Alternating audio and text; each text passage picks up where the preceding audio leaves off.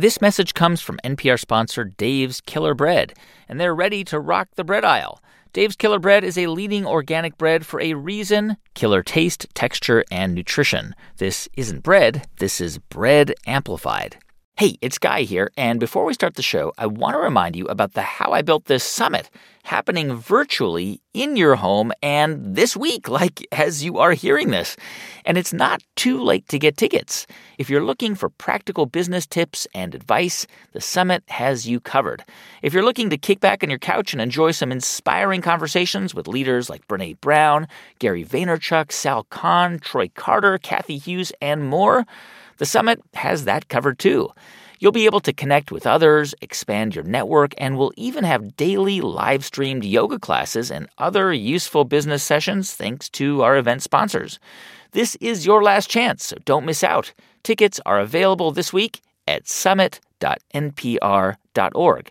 A big thank you to GoDaddy, the presenting sponsor of this year's summit, and to our supporting sponsors, Dell Technologies and Bulldog Online Yoga. So you only had a, a six month runway to test out this idea and make a decision. And uh, either you were going to be able to go after it full time, or I guess you would you would have to go back to your old job. Correct. How did you generate any customers or interest for this? Very slowly. so before we raised any capital, we were funding this with our own money, and so it was small amounts spent on uh, uh, Google advertising, stupidly spending money on Facebook because neither of us knew how to do any of this, right? I had no idea what I was getting into. and how many people actually bought insurance through you in those, in those first six months? God, maybe 20?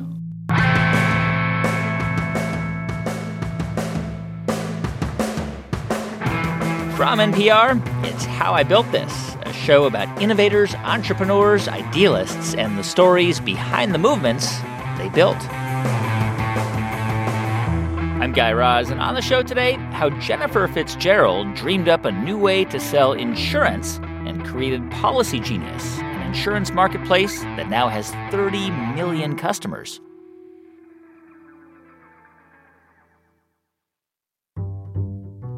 Content marketing is not new. One of the classic examples is the Michelin Guide. As far back as 1900, when you'd buy their tires, they would hand you a guide they'd written full of suggestions for restaurants and inns to stop at during your journey. And these days, just as many people associate Michelin with restaurants and hotels as they do with tires. But the idea of creating content around your brand as a must do really took off in the past few years as social media became a primary marketing tool. And so today, it seems like every business, from law firms to venture capital groups to food brands, have a content strategy or are trying to develop one. For example, go to HubSpot.com, a company that sells sales and marketing software, and you might think you've landed on a business school website. You can find all kinds of articles on how to build a brand, templates to create infographics, tips on marketing. Same with Glossier's website, Into the Gloss. It's basically an online beauty magazine that shows you how to properly exfoliate or dye your hair crazy colors. And with both of these examples, of course, you are eventually led to products. For HubSpot, it's customer relations management software. And for Glossier, skincare products and cosmetics.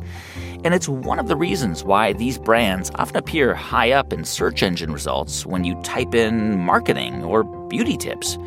Brands like these have created so much content articles, guidebooks, templates, usually for free because they know it's a way to get you into the door and to differentiate what they do from their competitors. And this is precisely how Policygenius was able to become one of the biggest insurance brokers on the internet. About a decade ago, when Jennifer Fitzgerald and Francois de Lame came up with the idea to sell insurance online, they knew that they first had to convince people, or rather their millennial target audience, why they needed insurance at all. And they did this by writing articles, lots and lots of articles, detailed explanatory posts on how life insurance works, or why you need it, or the different types.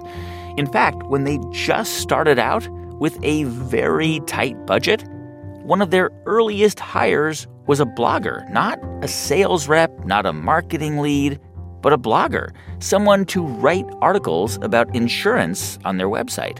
And for nearly a year, those articles were read by almost no one. But over time, that content strategy would pay off as the articles started to appear on search engines. When Jennifer and Francois initially tried to convince investors that people would want to buy insurance the same way they buy airline tickets on sites like Expedia and Kayak, there was very little interest. But today, nearly a decade on, Jennifer is widely considered to be a pioneer in the burgeoning sector now known as InsurTech, insurance technology. She's one of the very few InsurTech female founders who've raised more than $100 million. But selling insurance was not in her life plan. Jennifer really aspired to be the U.S. Secretary of State, or at the very least, a U.S. ambassador. She was born in the Philippines, where her parents met. Her dad was stationed there with the Air Force, but eventually moved the family to the U.S. My dad uh, got stationed in Ohio. Uh, that was my mother's first time out of the Philippines. Was uh, Dayton, Ohio, in the middle of winter. So it could not have been a bigger shock for. To this day, and no disrespect to Ohio, but she just has the worst memories of Ohio. and you uh, grew up kind of like every couple years, every two years, going to a different place. That is correct. So we lived in Ohio for two or three years. Uh, then moved to Biloxi, Mississippi. Hmm. We all crammed into a tiny uh, trailer in Biloxi, Mississippi, because there was not family housing on Keesler Air Force Base. Stayed there for a little bit, then moved to Albuquerque, New Mexico. My brother was born there, uh, and then we moved uh, to San Antonio, Texas, uh, where actually there was a decent amount of stability. So mm. we were in San Antonio for probably uh, seven years. So you were basically a military kid for, for most of your childhood uh, till I was 14. So my dad uh, hit 20 years when I was 14 uh, and retired right after my freshman year in high school. Hmm. He uh, took a civilian job in Bluefield, West Virginia, which is a small uh, town on the border of West Virginia and Virginia. And so at 14, the entire family moved from San Antonio, a big urban city, yep. to uh, West Virginia. Wow. So you're about three hours, uh, three, three and a half hours from a major city, which is uh, Charlotte. Yeah, I'm looking at it on the map. You're right in the Appalachians. Oh, yeah. It. I mean, it is beautiful country. We were up in the uh, East River Mountains I highly recommend anybody who uh, loves like the fall foliage to mm. to take a drive through that part of the country uh, during the fall because it's spectacular. But it is pretty rural and pretty uh, remote from uh, any major like. So if you want to take a flight, you're either traveling to Charleston, West Virginia, or Charlotte, North Carolina. So all right, so you grow up in this. I mean, you you you, you do high school in this tiny town in in, mm-hmm. in, in, in Appalachia on the border of West Virginia and Virginia. And I imagine that this was not like y- you were kind of waiting to just graduate and then leave. Is that oh, yeah. fair to say? Yeah. now, no, yeah, no, uh, no disrespect to the region. I had a wonderful time uh, in high school there. Made some great friends, and really enjoyed my time there. But uh, I've always been a bit uh, ambitious and looking ahead to what's next, and was counting down the days to when I could go off to college and onto bigger, bigger scene. And were you, when you were uh, in, in high school, would would you sort of imagine that one day you were going to be what?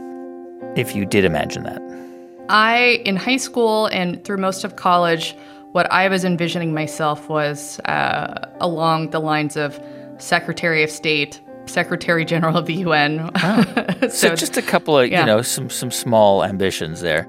Yeah, I, very. Yeah. Uh, I was a very Tracy Flick ish uh, in high school.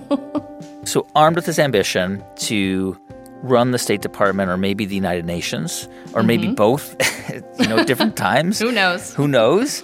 You decide to go to college? And presumably, did you study uh, like political science or some, something like that? I did. I had a double major in political science and international affairs. And you went to college in Florida? I did.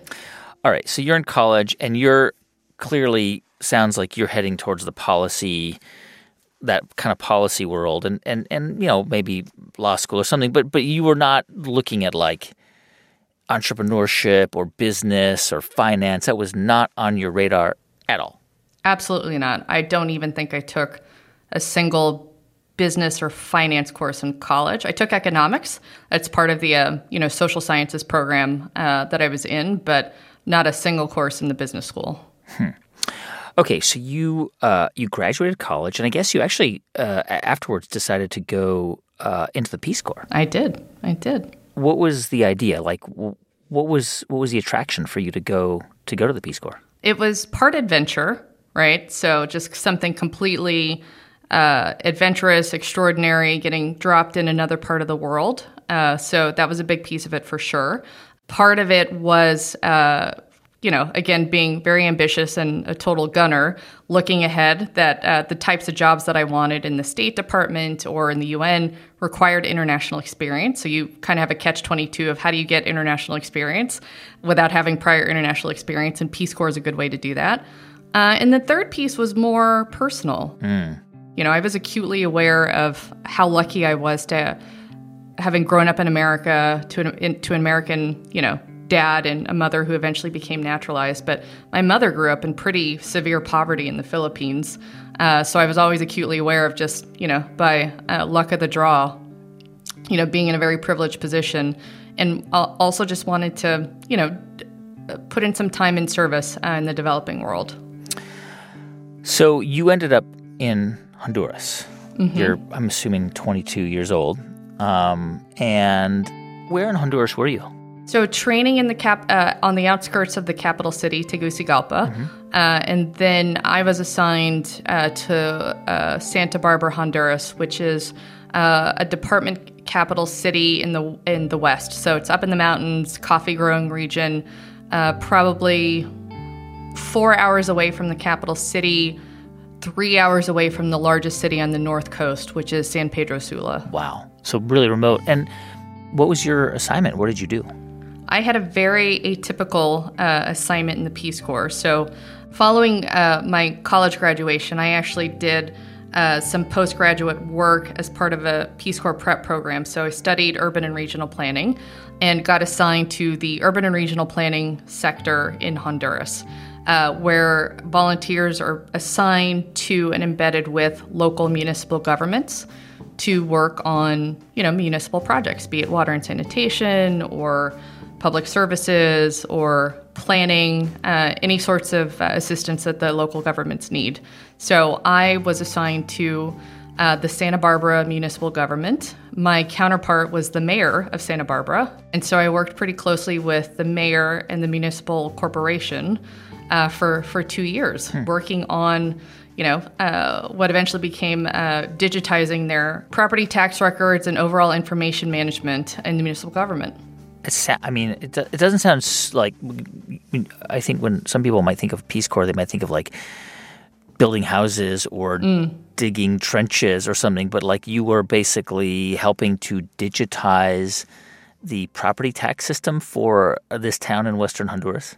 I did, yeah. Wow. All of their property tax records, all of their records about who should be paying for water sanitation were just on little paper, uh, cardboard files in a filing cabinet. Hmm. So they had no way to understand uh, who was overdue. They had no way to send out bills. It was really reactive. So if somebody came in to pay their property taxes or their water bill, great. Otherwise, there was no way to to collect or enforce that. Were, were, were like the gears starting to turn your in your head about business in any way at all, or was it still really very much about policy work that you were interested in? A little bit. So, what I ended up doing was creating a very rudimentary uh, software system uh, for the uh, municipal government of Santa Barbara and had actually talked to a few folks. So, there were some consulting firms down there who were working with the U.S. Agency for International Development.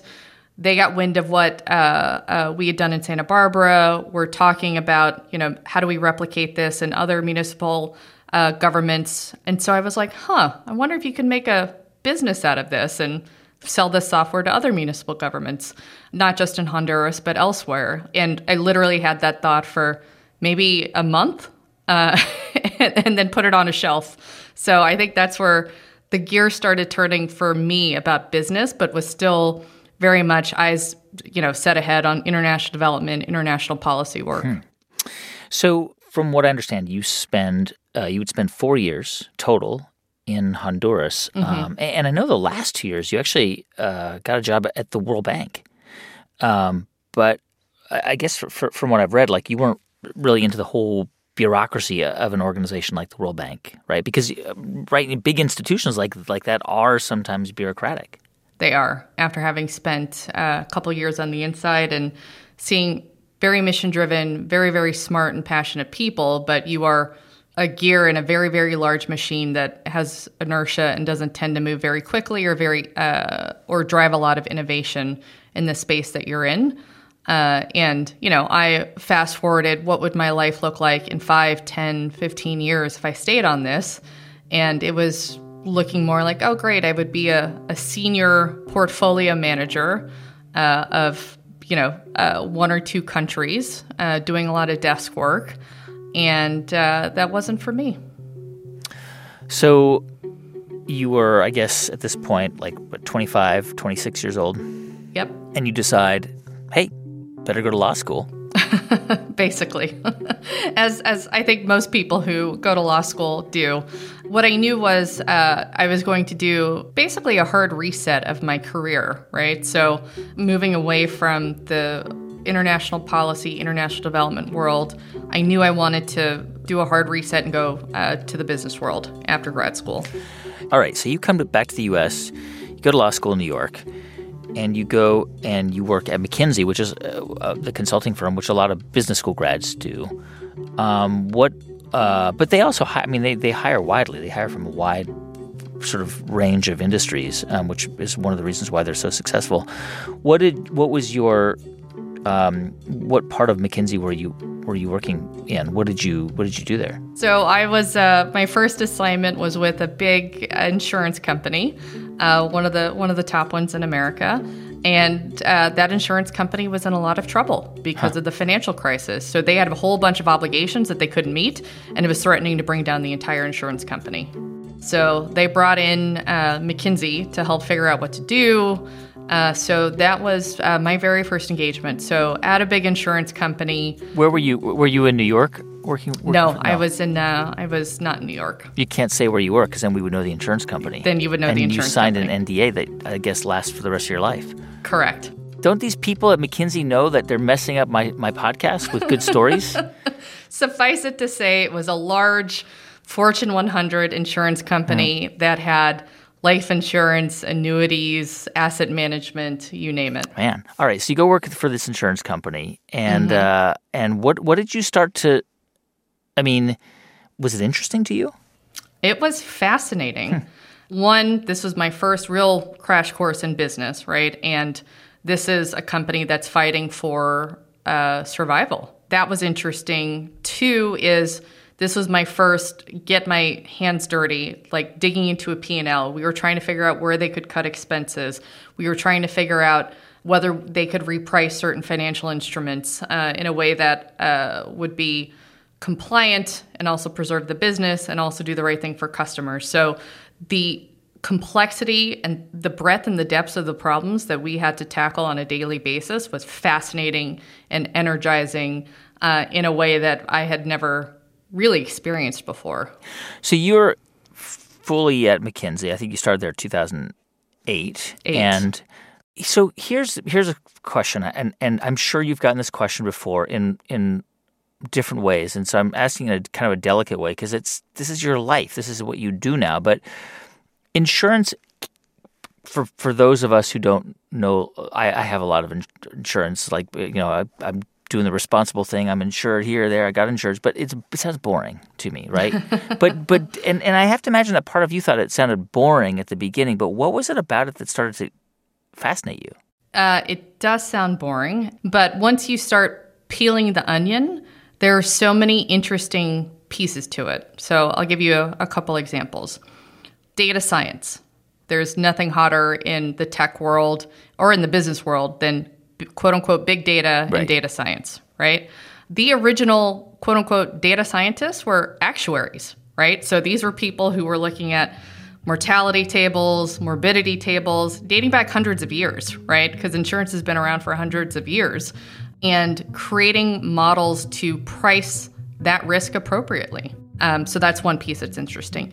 The second piece that's interesting is the consumer problem, right? So when you're selling something, it's easier to do it if it's a tangible thing, like a pair of shoes, right? Or a really beautiful cashmere sweater, or um, lip gloss that you can see, touch, feel, see it on somebody else.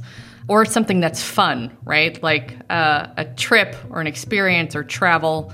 Insurance is none of those things, right? You can't see it, you can't touch it, uh, you hope to never use it. It's not something that's fun. In fact, it forces you to think about a lot of things that aren't fun at all, such as a house fire Or uh, death. or or death or getting hit by a bus, right? So how do you sell something that does not check any of the boxes for something that people want to buy, right? So it's an interesting behavioral psychology question, it's an interesting marketing question, it's an interesting consumer insights question how do you get this product that people should have and people know that they need to have, but absolutely do everything they can to avoid thinking about it, um, get them to think about it, and get them to get it, right? Uh, and what I tell people is listen, if you can figure out how to sell insurance to millennial consumers, you could sell anything to anybody, full stop. That's an interesting consumer problem. Um, easier than selling like a beautiful pair of Nikes. Like Nike sell themselves. Everybody wants, you know, the latest shoes or the coolest jeans that make you look skinny, right? Try selling life insurance. Yeah.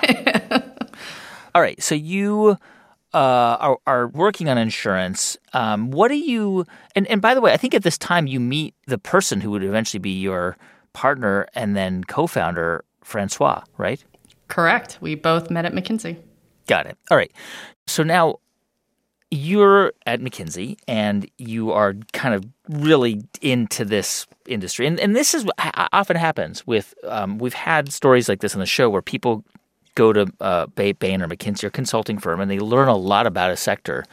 And they start to say, well, you know, I'm, I'm with, I'm spending all this time at all these companies and I actually think they're not doing X right or Y right or they're not focused on Z. And, and it sounds like you and Francois start to kind of talk about things that could be better, or does it kind of just land in your lap? How do you start to think about, wait a minute, um, there's something going on here. Maybe we can do something. Yeah. So we had uh, we started working together on insurance engagements, and this was around 2012.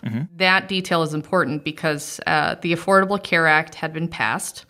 All the implementing guidance and what it was going to look like uh, had not been hammered out yet. So what happened was you had a whole bunch of insurance companies uh, in the life and health space saying, uh, what does this mean that there are now going to be these like state run and uh, government run uh, marketplaces? At the time, nobody knew what was going to be on these marketplaces. Uh, as it turns out, it was uh, health insurance. But back then, there was an open possibility that it could be health insurance and disability insurance and life insurance, right? all of the benefits that you would typically get uh, through your employer. So McKinsey had quickly spun up a practice as well as a marketplace simulator to advise these insurance companies around how to now move away from you know the brokered model where you're working with brick and mortar brokers who are you know putting uh, health insurance and life insurance and disability insurance into companies uh, or to consumers, and now you're going to be directly consumer facing on these online government run exchanges, right? And so we were we were working on this uh, and uh, started talking about, you know, if these government run marketplaces, and because they're government run, it's likely going to be uh, super clunky and not great. Why isn't there a private version of this, right? Why why is this such a revolutionary thing that these insurance companies now have to be consumer facing online? That was the initial light bulb that we started talking about, you know, over dinner. And it just so happened that the two of you started to date, right, while you were there? Correct. Mm-hmm. And uh, and so as you do, you would share ideas with the you know the person that you're closest with, and, and he he started to kind of was did he have a bunch of ideas uh, that it just you know, or, or, did you have a bunch of ideas? How, how did you begin to talk about maybe trying something on your own? I did not have a bunch of ideas. so I was probably, I enjoyed McKinsey. Hmm. I was doing well there. Uh, and uh, I was probably, I don't know, a year or two away from making partner. I was happy. I was thriving. I, uh, yeah, I was not I was not dissatisfied, to say the least, and I was wired to do well in an environment like that. So, what did Francois? What what what happened? Did he did he say to you, "Hey, Jennifer, we can do something on our own"? Like, how did how did the idea of even, you know, starting something on your own begin? Yeah, it was basically like that. So we were uh, out of town uh, working at an insurance company. Uh, we'd have dinner uh, every night, and he'd start talking about, hey, this could be something. We should be thinking about this. I've been doing research. I don't think there's a good uh, alternative to these government exchanges. Seems like there's something we could do in insurance and distribution. And I said, sure, that's great. Uh, I don't, I don't know what it means to start a company, uh, or why I would leave a, a, pretty good gig that I'm happy in. Uh, so was slowly, you know, as we started getting into it, talking about it, kicking around the idea more.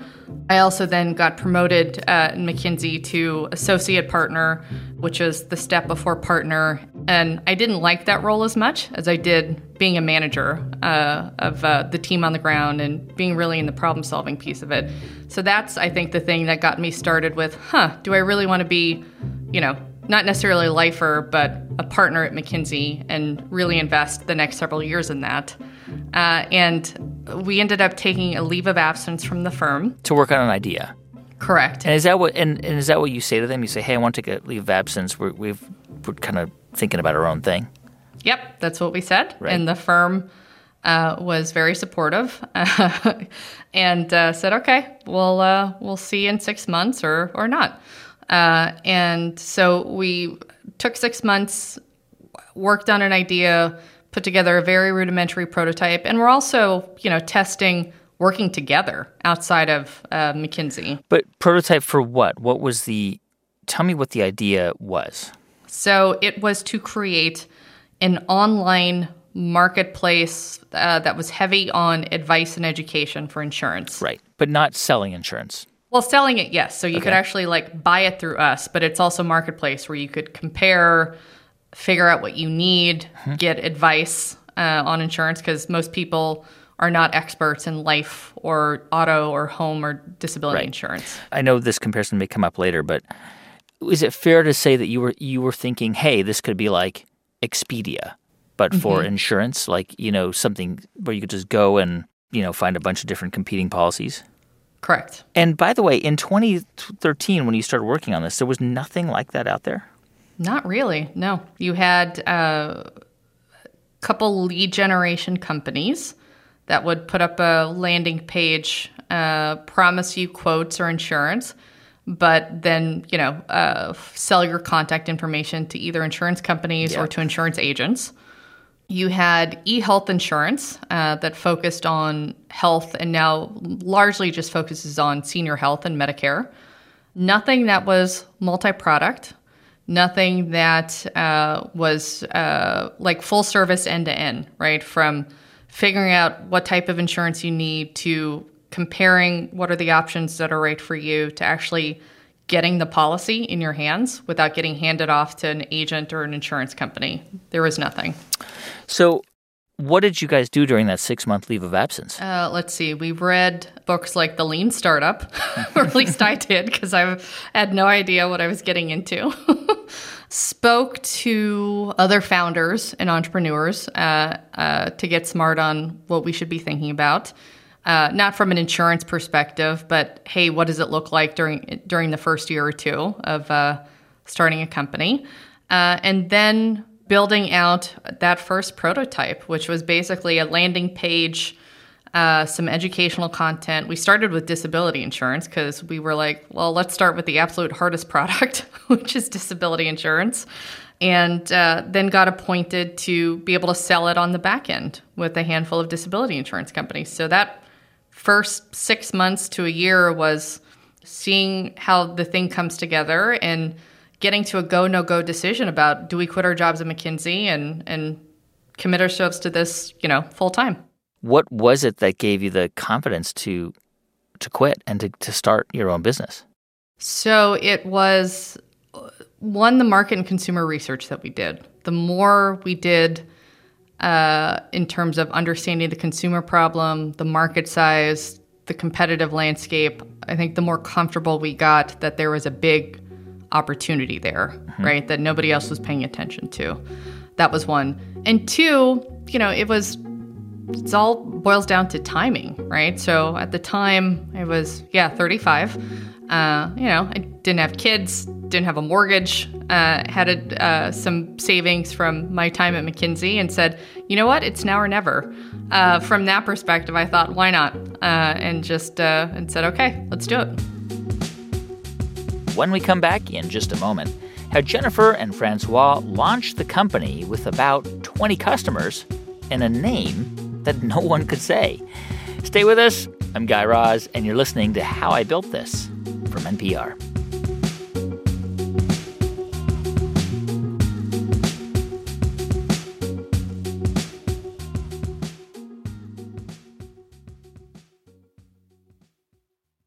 Support for How I Built This comes from 3M, helping to protect those on the front lines every day. As the father of a healthcare worker, 3M employee Chris understood how important it was for his daughter and nurses like her to be protected during COVID 19. At the height of the pandemic, he worked hard to direct high performing personal protective equipment to hospitals and hotspots. Hear his story at 3m.com slash improving lives. 3M Science applied to life. This message comes from NPR sponsor Oliver Wyman. Believing business success is a series of small decisions punctuated by breakthrough moments. Learn how their expertise, creativity, and diversity creates breakthroughs for the world's leading companies at oliverwyman.com.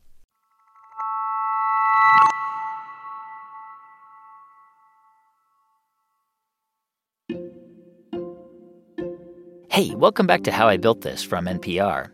So it's 2013, and Jennifer Fitzgerald and her partner Francois have six months to test out their idea an idea to build a user friendly way to compare insurance rates. And right off the bat, they decide to focus on an area that's kind of overlooked in the industry disability insurance.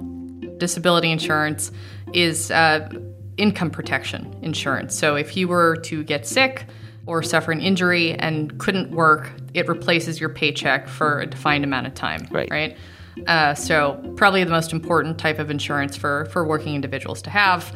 Uh, most people are dramatically underinsured here. Right. When it comes to disability, most people don't Correct. have enough. Yeah.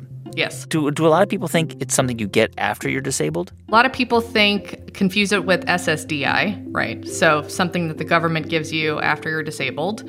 And then I think it's terribly named because when you think of disability, you think of something like truly debilitating, right? Yeah. And in fact, most disability is like like a back injury or Crohn's disease is a big one, right? Where you can't work full time, um, but you're not completely debilitated from the condition. So I think that's a misconception as well. And so, what were you doing? Were you just finding people like that you knew to and, and interviewing them about disability insurance to just kind of understand what you could build? Honestly, it was uh, we had our last engagement at McKinsey was with a big disability insurance company. so I think we suffered from a bit of recency bias. Uh, and we said, let's try it out on disability insurance first. Uh, we knew we didn't want to do auto insurance because auto is just really competitive to, to do, lots of agents going after that. So we said, let's try disability. Uh, we, uh, you know, created a rudimentary website, a rudimentary backend experience uh, and started messing around with online advertising on Google, on social media to see what it would take to get people to, you know, into the top of the funnel and pull them through to the funnel to be disability insurance uh, buyers. And did you have the, a name for the business? Uh, we did. It was a terrible name. so the first name uh, for the business uh, was Know It Owl. Know It Owl, like know it all, but an owl that would know it all. Correct, and you're one of the first people to get it right off the bat. Wow. Um, Oh, that's great. I would Yeah. know it owl. And was Know an It owl your like your logo? yep, it was. And was it did the owl have glasses? Like a He wise did. owl? Yes, Like a wise old owl who knows it all, who can help you with your insurance needs. you got it. So so you had a website and you had a a, a disability insurance company that you were working with, and you were like their agent basically. We were working with a few disability insurance companies, and we were yes appointed to be their uh, to be an independent agent with them. And how did you approach them? Did you already have relationships with them because of your work at McKinsey? With with a couple of them, yes, uh, and some we uh, had to approach uh, independently. was it hard to convince them to to to let you work do this, or were they like, yeah, that sounds fine, sure, you can sell our insurance, and we don't care however however you want to sell it, that's fine. they didn't get it. They just looked at us like uh, we were going to be just another, you know, uh, insurance agency, you know, located in New York City. They kind of didn't care how we got our customers. Um, and so when we tried to explain, no, this is the model, this is different, uh, I think for the most part, we were met with blank stares and saying, okay, I don't care how you guys get the business. Um, but to keep these appointments, you have to uh, write business. so they didn't care how we did it. And and how, how did you? I mean, how did you generate any customers or interest for this? very slowly. so before we raised any capital, we were funding this with our own money, and so it was small amounts spent on uh, uh, Google advertising, uh, stupidly spending money on Facebook because neither of us knew how to do any of this, right? Um, so uh, Francois had some marketing background, like maybe six months more than I did. So we said, okay, you're going to be in charge of marketing. I'll do whatever else. Uh, and so just trying to figure out how to drive online traffic, basically be, via Google and Facebook in those very, very early days. And how many people actually bought insurance through you in those in those first six months? God, maybe 20, 50. certainly, certainly uh, no more than 20 to 50 people in those first six months. I'd never sold anything before. Uh, and uh, we often talk about sales. Sales is the hardest job. And in business school, for example, and Francois went to business school, they don't teach you sales. Um, so this was a crash course in, in sales and customer acquisition. Uh, and so, you know, those first um, uh, couple dozen buyers was absolutely thrilling. It was a real dopamine rush. And you were just financing this yourself through your savings from your time correct. at McKinsey, right? Okay. Correct. So, something that I, I, I read, and I, I can't remember where, but I think it was something like one of the insights that you gained at this time, and I always think of Steve Jobs, when I, I hear of this insight, is that um, you, you sort of realized that you had to educate customers on something they didn't know that they needed. Correct. Which is very hard to do. Yeah, how did you how did you kind of come to that insight? Because people would sit with you and be like, I don't, I don't know, disability insurance, or you know, like, uh, how, how, how did you do that? Uh, it was through a couple areas. Uh, one is once we got the first uh, few visitors to our website, right? Uh, and uh, we got them far enough down the funnel, but they ultimately didn't buy disability insurance. We reached out to them to say, hey, could we interview you to understand how you found us, first of all, why why you're in the market for disability insurance, and why you ultimately didn't buy through us, right? You read content, you got quotes, uh, but you ultimately didn't buy, and we'd love to understand why.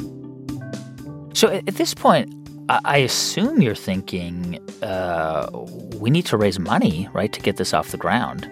And and did you go out and and look for money from VCs? We did, yeah. We knew we needed to build a team uh, to build uh, this platform and to uh, work with us to build and launch this business. So uh, neither we did not have between the two of us enough uh, liquid cash to you know, pay for a, a, a head of software engineering, to pay for a head of product design. So uh, we said, great, we've read uh, a dozen TechCrunch articles about companies raising big seed and Series A rounds. How hard could it be? and how much did you think you needed to raise? Million dollars. Million dollars. Okay, so you're in New York. You've got mm-hmm. this kind of this cool idea. Let's mm-hmm. say the Expedia for insurance, and I, mm-hmm. w- was that how you were kind of thinking about pitching it to to potential investors? Yes. Okay, and uh, and and you start to set up meetings with with New York based VCs. We did. How'd they go? All no's. I think we pitched every early stage venture capital firm in New York and uh, got all no's.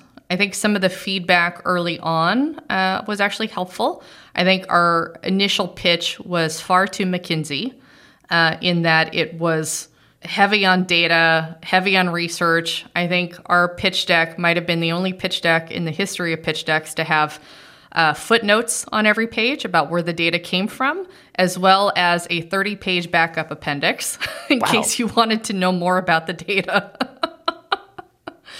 uh, and so I think uh, one of the early uh, folks that we pitched was like, guys, you got to drop the McKinsey stuff and you have to tell a story, right? You're not going to have uh, a, a, lot of time to really capture the attention and excitement of a potential early stage investor. So, you know, ditch the footnotes, ditch the 30 page back pocket appendix, and, you know, focus on a really compelling story. Um, and that was great feedback. So we went back to the drawing board, redid our whole pitch, uh, and still got nowhere. still got a bunch of no's. And and and what what was the like? Why? I mean, it sounds like a really great idea. Of course, from tw- from 2021 perspective, but even 2014, like Expedia, Kayak, people are using that. I mean, I have to imagine there were already marketplaces. There were marketplaces for insurance, but nobody nobody did startups in insurance. When we were pitching, mm-hmm. there was Zenefits, which mm-hmm. was on the employer benefit side. Yep. There was, I believe, Oscar uh, was then maybe a year after us, which focused on healthcare. Right. And that was kind of it. And so we were pitching. You know, the associates at venture firms are the ones who take these initial meetings, right?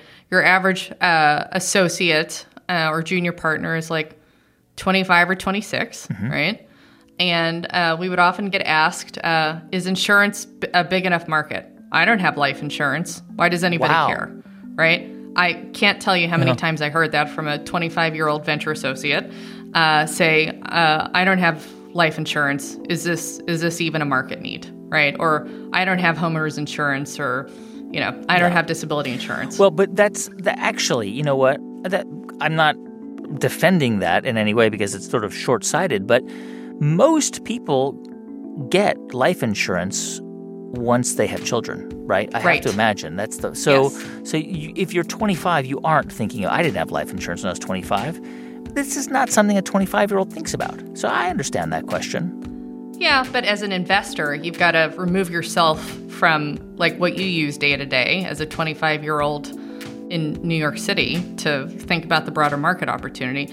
And at one point, I got so frustrated with this question from a, you know, probably 26 year old venture associate who said, I don't have life insurance. Is this a big enough need?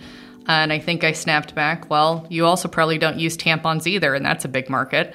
Uh, Yeah. Needless Cosmetics to say, too, right? Cosmetics, multi-billion dollar you know, market. Yeah. Yeah. So and and was that um, dispiriting? I mean, you guys had, you know, you had significant experience. You had a law degree from Columbia. You had worked at McKinsey, and Francois was a business school graduate at McKinsey. I mean, was it dispiriting to hear, to basically to get no VCs? Uh, oh, totally. Yeah, and you know, you're talking to two insecure overachievers. And uh, to get door after door shut in your face, it was discouraging, especially when you uh, have been reading, you know, TechCrunch, right, which is the highlight reels. So you don't see the the failure stories, you see the success stories in TechCrunch. And so we were looking at each other going, God, what are we doing wrong that everybody else seems to be doing right? How long did you go through that period of, of trying to get VC money? Six months. Six months. months. Yeah. Wow. So I mean, that's like six months of rejection. That's that's hard for anybody. Yeah. Did you ever ask yourselves, "Hey, is this maybe a sign that we're not on the right track?" Did you ever think that, or did you just think they're all wrong? Mostly thought they're all wrong. They don't get it. Um, but you know, in your darker moments, uh, we would think, God, maybe, what are we? Are we missing something? Is this a sign from the world that this is not the right thing to work on? Because the other the other piece of feedback that we got, so again, people didn't understand the market or the opportunity insurance, and two, they looked at two McKinsey people and said, Well, what do McKinsey people know how to do? Neither of you is technical. Neither of you is a software engineer. You're proposing that you're going to build a tech company. You've got zero experience doing that. And early stage uh, investors bet on the team, and they really didn't have a lot of confidence in us as the founding team of a tech company. Did, did anybody ask you about your personal relationship, or does that not happen? Uh, people asked for sure. And uh, it was uh, also I think a reason for some of the early no's too. Uh, it seemed risky. Yeah, because it's. I guess the risk would be from a, an investor's perspective if you, if you, if you guys split up. Right. If we split up, the business could split. If one of us is problematic, if we're still together, but the investors want to fire one of us, that's harder because we're in a personal relationship. So I get it. It's a it's a very complicated dynamics, especially in the first few years of a company, which are so basically one or zero, right, in terms of you know life or death of yeah. the business. So, um, when you say that six month period was dispiriting, at the same time, you had to still move forward and try to continue to sell disability insurance on, on the website. Mm-hmm. And how was that going? it was round the clock. So uh, we would uh, uh, man the website, man the phones, uh, and then try to pitch in the late afternoons, evenings, we had a few people working with us as uh, independent contractors that we were paying for while we were trying to figure out the, the funding situation. After going to all these VCs and just basically getting turned down, mm-hmm. I have to imagine a certain point you need to raise money if you're going to make this work. Mm-hmm. What did you do? I mean, you needed to raise money. Where'd you go? Eventually, we said, you know what? if uh, if these early stage uh, venture capital firms don't believe in us, let's talk to people who do believe in us. And so we ended up raising uh, a purely angel investor round from friends, family, and uh, some McKinsey partners. Wow. How, how many people? Uh, probably 50. 50. How much did you raise? $735,000 from 50 investors. Now, I, we should put that into context. That, that that's like $10,000 check here, $10,000 check yep. there. I mean, it sounds, and it's a lot. And for a lot of people, um, for most people, $10,000 is, is an insanely insane amount of money. But it also, having 50 small investors is, first of all, to just to get 50 small investors, you got to talk to 250 people. Mm-hmm. And then you've got 50 people who want to email you all the time. Yeah, thankfully they were uh, pretty well behaved and we manage expectations about updates. But yeah, we raised, so we fell short of our million dollar target. Uh, we raised $735,000. And we said, you know what? That's enough. Let's see how far we can stretch this. When we come back in just a moment, how Jennifer and Francois took that 735,000, launched their website full of helpful tips and articles for their customers, and found out nobody was reading it. Stay with us. I'm Guy Raz, and you're listening to How I Built This from NPR.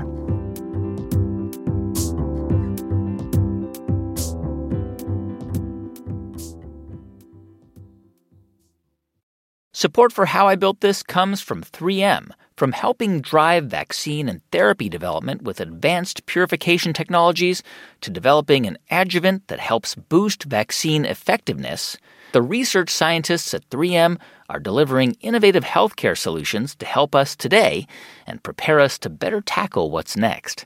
Learn more at 3m.com slash improving lives. 3M Science applied to life.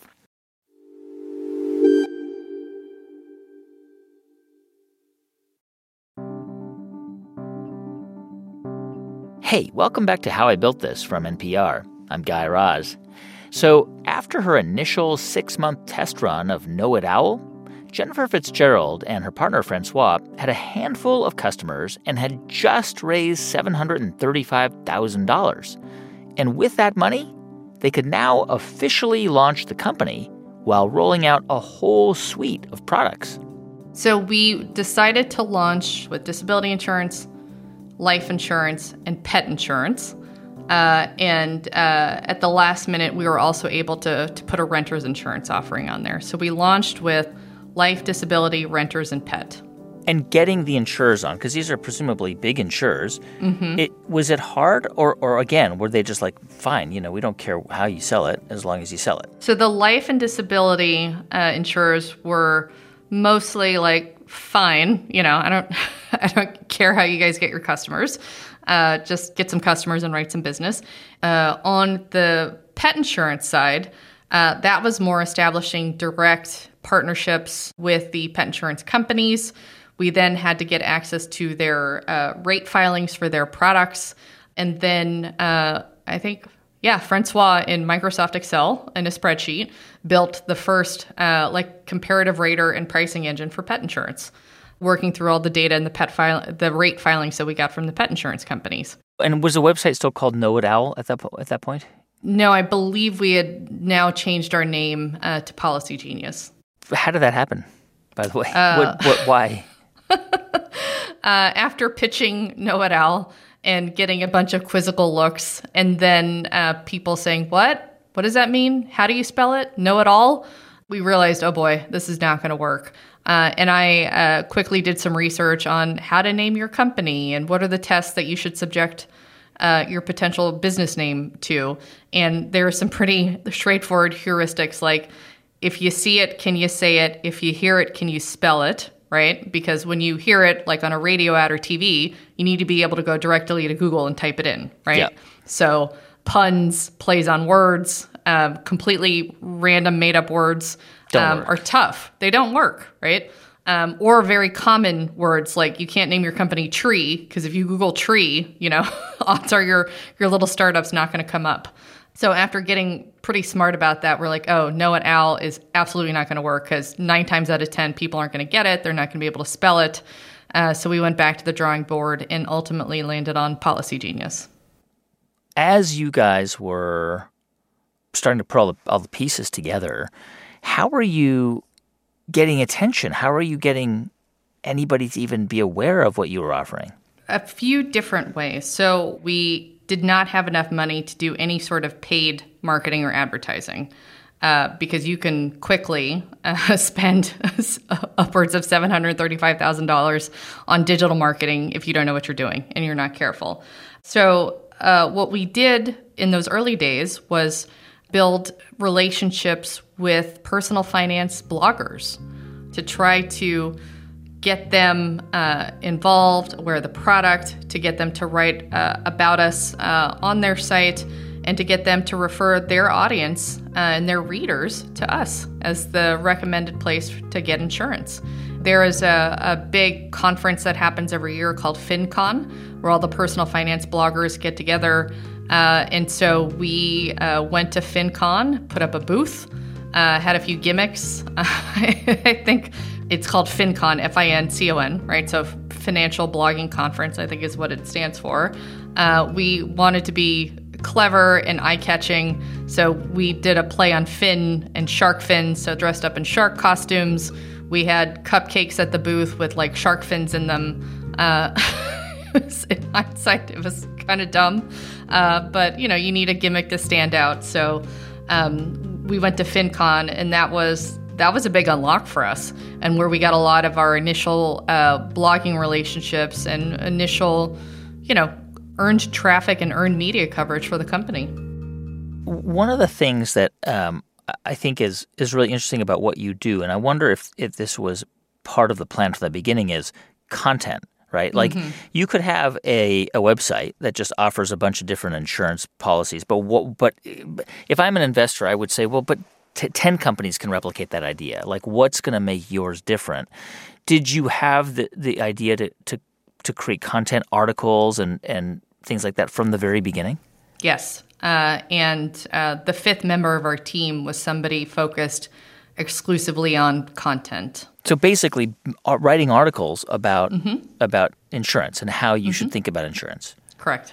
So the idea would be what to get people to come to the site looking for advice like wh- like if I'm like uh, I look at like a spot on my arm I'm like I'm like am I dying and I look on my computer and I go to WebMD right Right. the idea was you would go you would just somebody would do a search and then they would land on your site and find out information That's right. Uh, because insurance, uh, as you probably know, it's a very considered purchase, right? It's not an impulse buy. You don't wake up uh, one morning saying, Great, uh, today I'm going to get life insurance and I know exactly what I want, how much I want, and where to go. It's a, a pretty long uh, decision journey, lots of research involved because nobody's an expert on insurance, right? Even very financially savvy consumers don't know a lot about insurance. So we knew that a key part of our value proposition and a key part to our success was making sure that we had the right content and the right tools along every step of that journey, right? So for most consumer purchases, it's not a multi-touch journey, right? You want to buy a pair of shoes, like you go you go to the place where you buy shoes and you pick a pair that you like. Uh, if you want to buy flights, you know how to do that because you do it all the time, right? You go to Expedia, um, you go to one of the flight aggregators, you um, uh, look at prices to go from A to B, and you pick the cheapest one, right?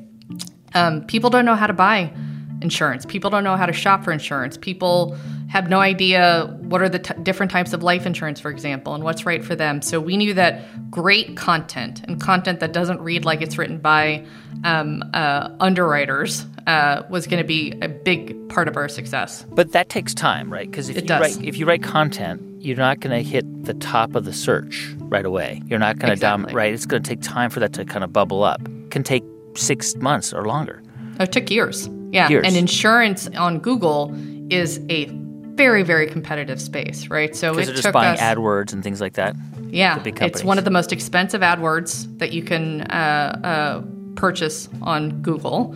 Uh, the word insurance and insurance related terms can go upwards of 40 50 $60 a click a click just for a click, a click, Wow. right? Uh, and on the organic side, right, you've got all the big insurance companies, uh, and we all know them because they spend billions of dollars on advertising a year.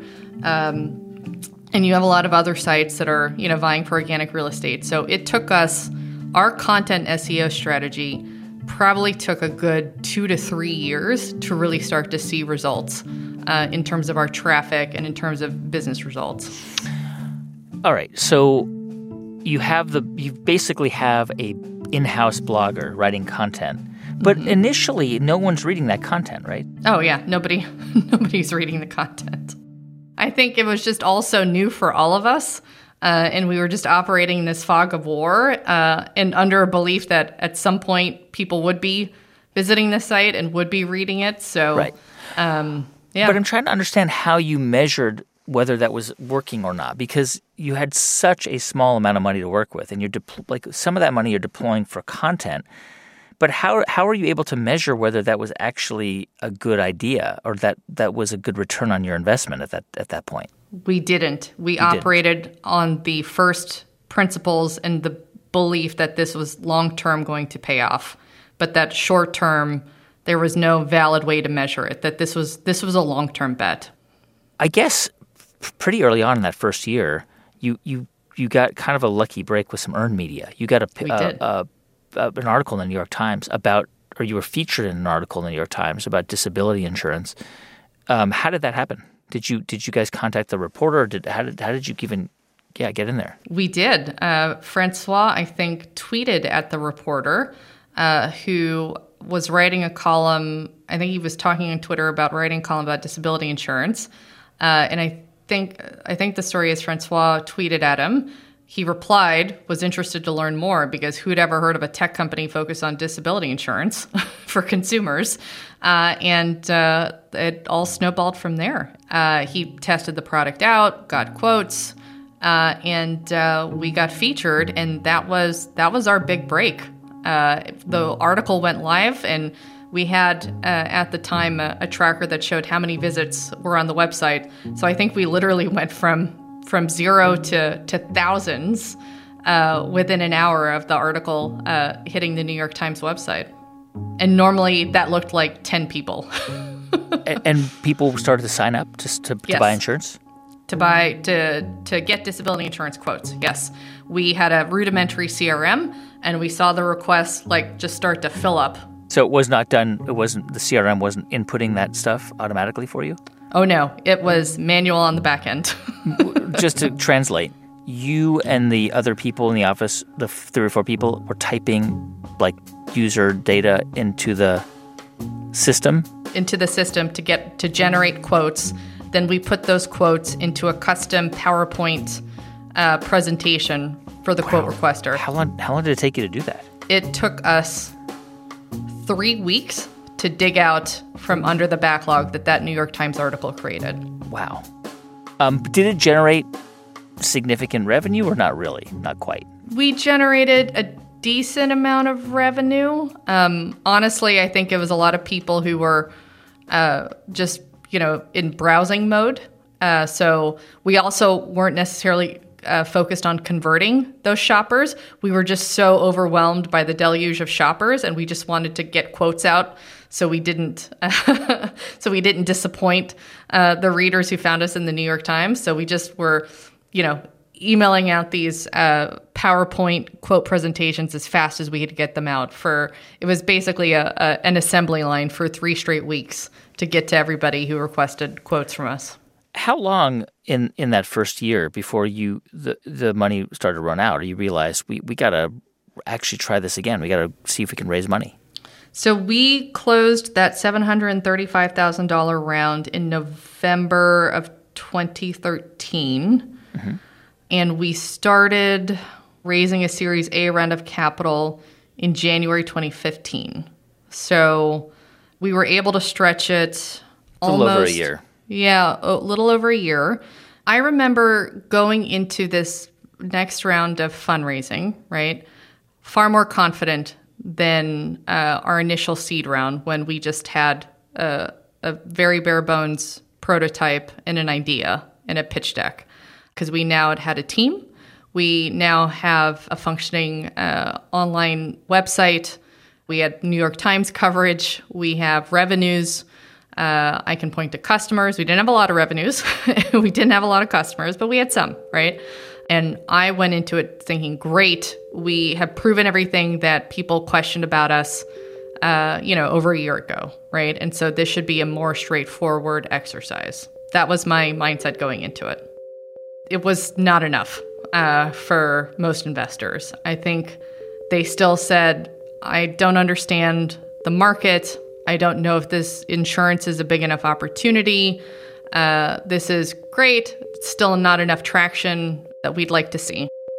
By the way, how much money were you looking to raise? We wanted to raise $5 million. So what what was the breakthrough? How did you finally convince somebody to to write a check? We found uh, uh, an investor. Uh, he uh, operated a small early stage fund out of uh, LA, and uh, he got the thesis. He understood the space. He saw the opportunity. He's an investor who really likes big, messy, uh, old fashioned industries, and insurance checks all those boxes. So he got the vision, he got us. Uh, and uh, uh and we got lucky. That was the only term sheet that we got, the only yes that we got from the VCs that we pitched that round, and he's still on our board to this day. Wow. All right. So you ra- end up raising, I think, about over five million dollars mm-hmm. for that after that yep. Series A, and now you've got some real money, a lot to to, to work with. Mm-hmm. I imagine you you start to see uh, more and more competitors in in the space, right? I mean, that, that you start to see other people getting into this space. Mm-hmm. Um, and how do you?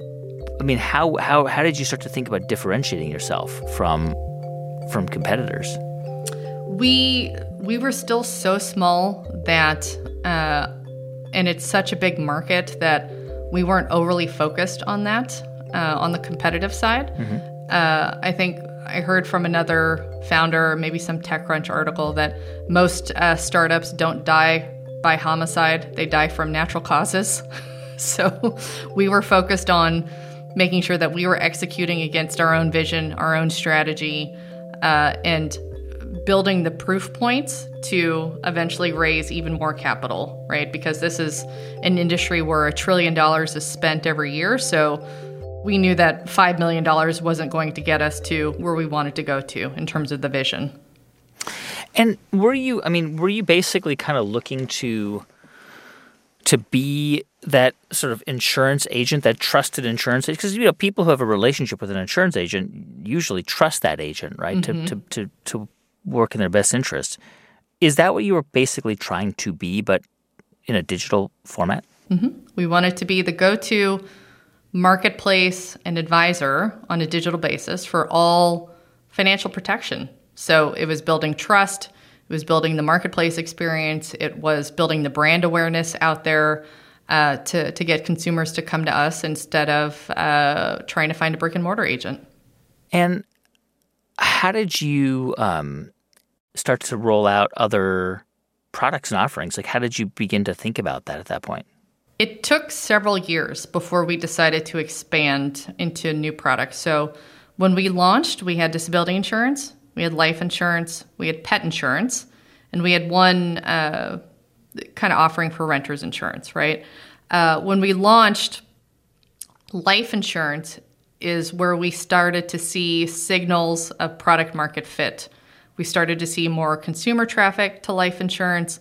We started to see more revenues generated through the product experience for life insurance. So we said, you know what? This is where we're seeing product market fit. Let's focus basically everything we've got on life insurance. Can you explain how big is the life insurance market in the U.S.? Uh, life insurance. So if you, the insurance industry is split between property and casualty, right? So think home, auto, commercial, uh, and then life, accident, and health. Uh, about 1.2 trillion dollars of premium is written every year in the U.S. on insurance. Uh, and it's roughly 50-50. So half is on life, accident, and health. So call it 600, 5 to 600 billion on life, accident, and health. So, six, five to six hundred billion dollars uh, of insurance is taken out a year.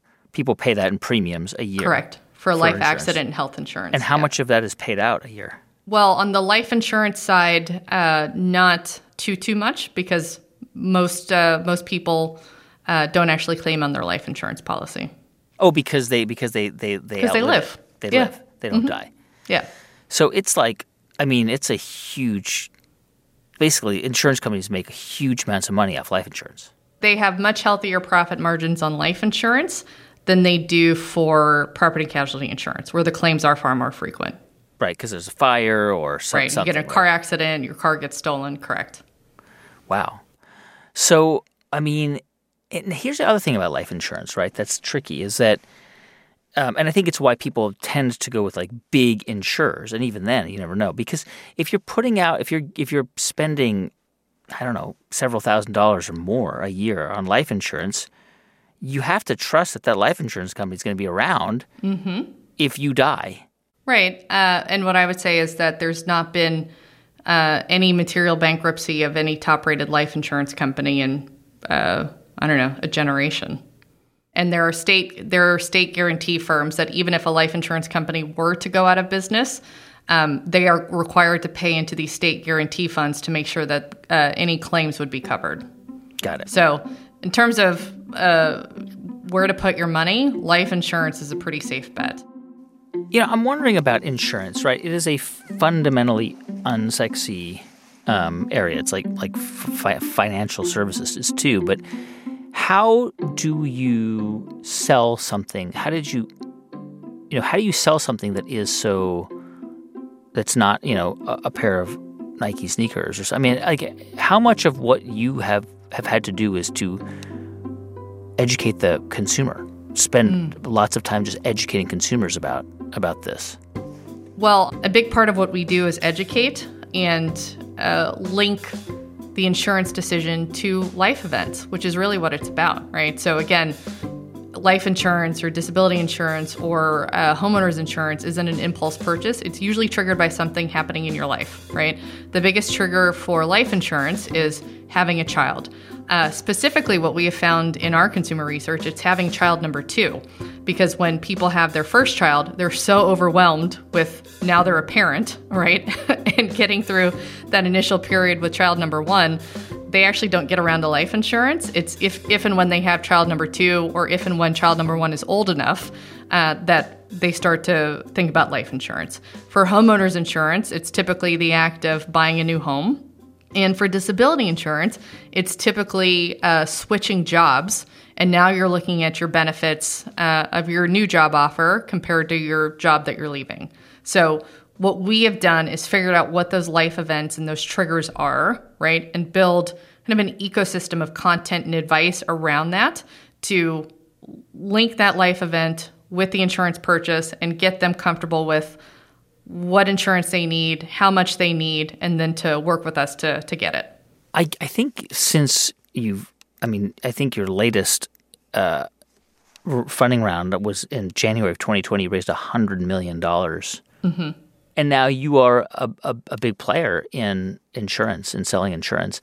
Where are you seeing the most growth in from the consumer standpoint? Who are the consumers? Uh, is, is it mostly millennials who are now having kids and um, you know, and and are getting older? Like, where are you seeing the the biggest growth?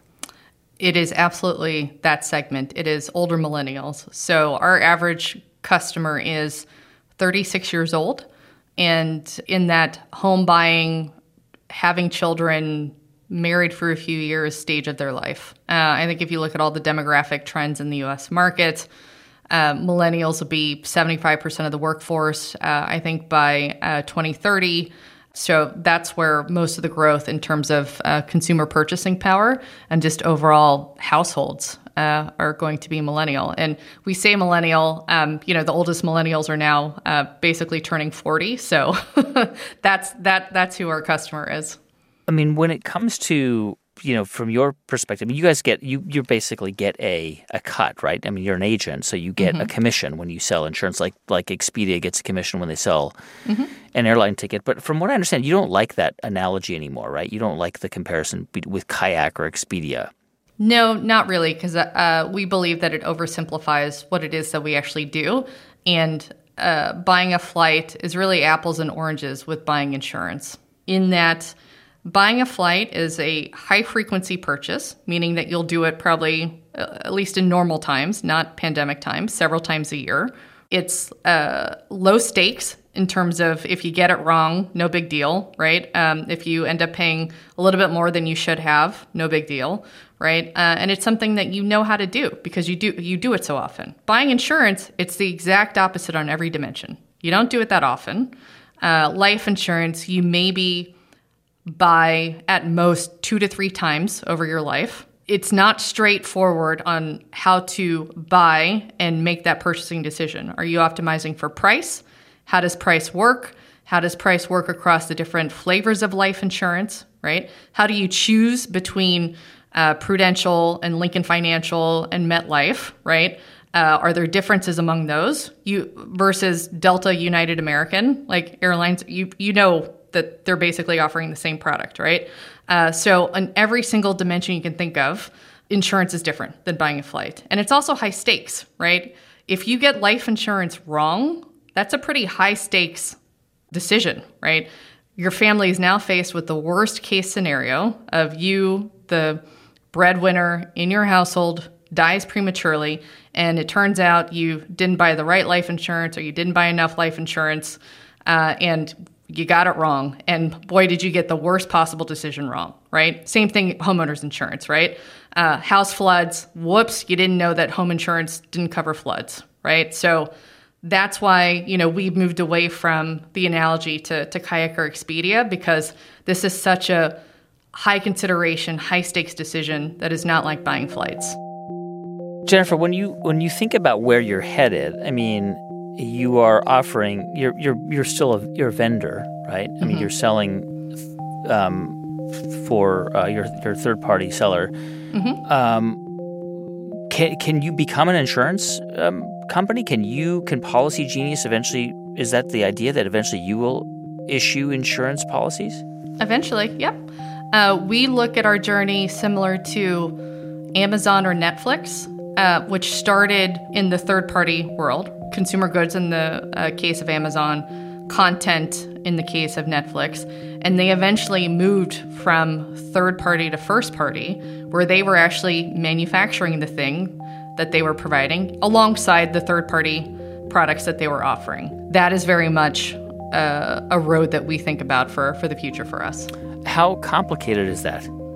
It's actually not that complicated compared to what we've already built. We basically have built everything that we would need, but for the balance sheet to actually take on the risk and reserve cash for claims.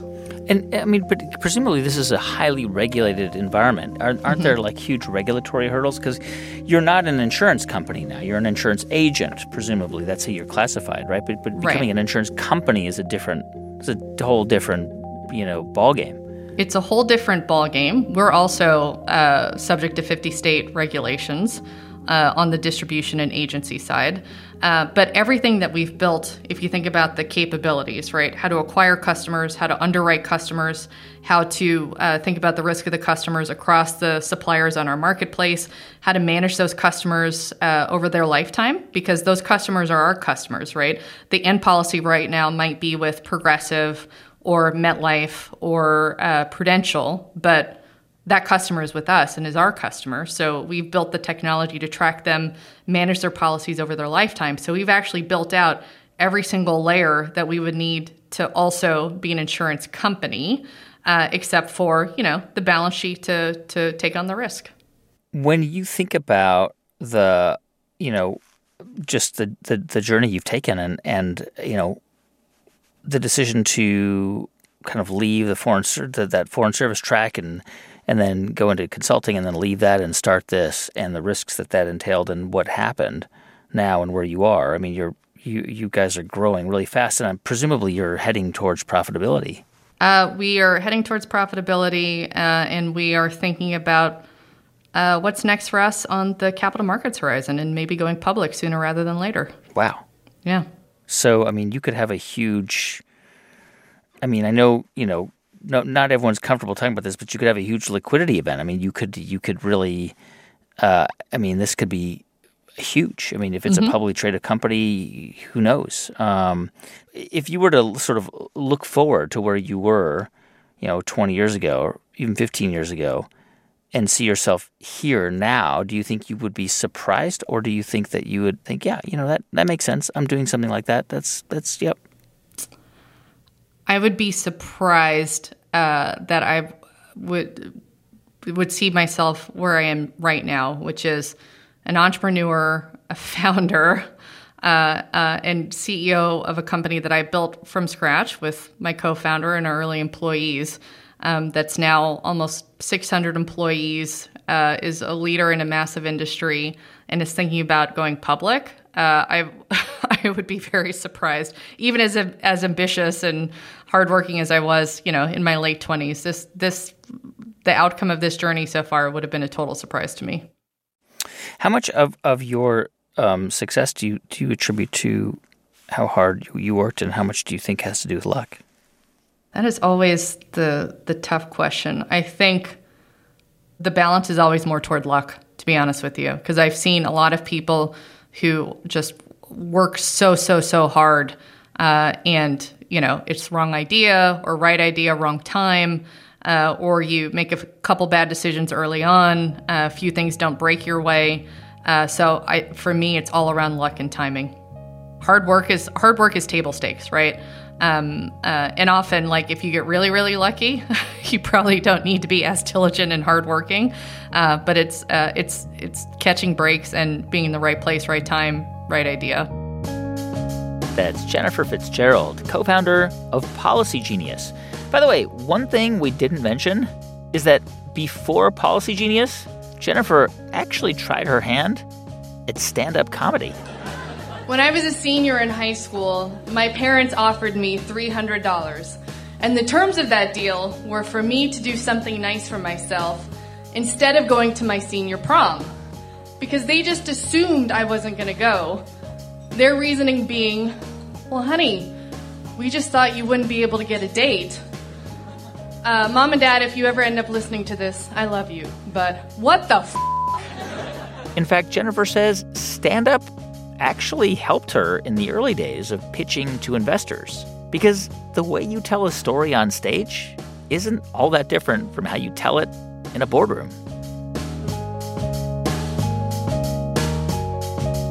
Hey, thanks so much for listening to the show this week. If you're not yet a subscriber, please do subscribe to our podcast If you want to write to us, our email address is hibt at npr.org.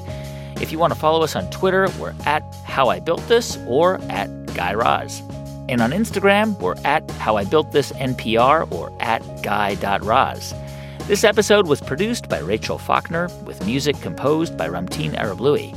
It was edited by Jeff Rogers with research help from Dareth Gales. Our audio engineer was Gilly Moon. Our production staff also includes Casey Herman, Liz Metzger, Farah Safari, J.C. Howard, James Delahoussaye, Janet Woojeong Lee, Julia Carney, Neva Grant, and Annalise Ober. I'm Guy Raz, and you've been listening to How I Built This. This is NPR. How do we reinvent ourselves? And what's the secret to living longer? I'm Manoush Zomorodi. Each week on NPR's TED Radio Hour, we go on a journey with TED speakers to seek a deeper understanding of the world and to figure out new ways to think and create. Listen now.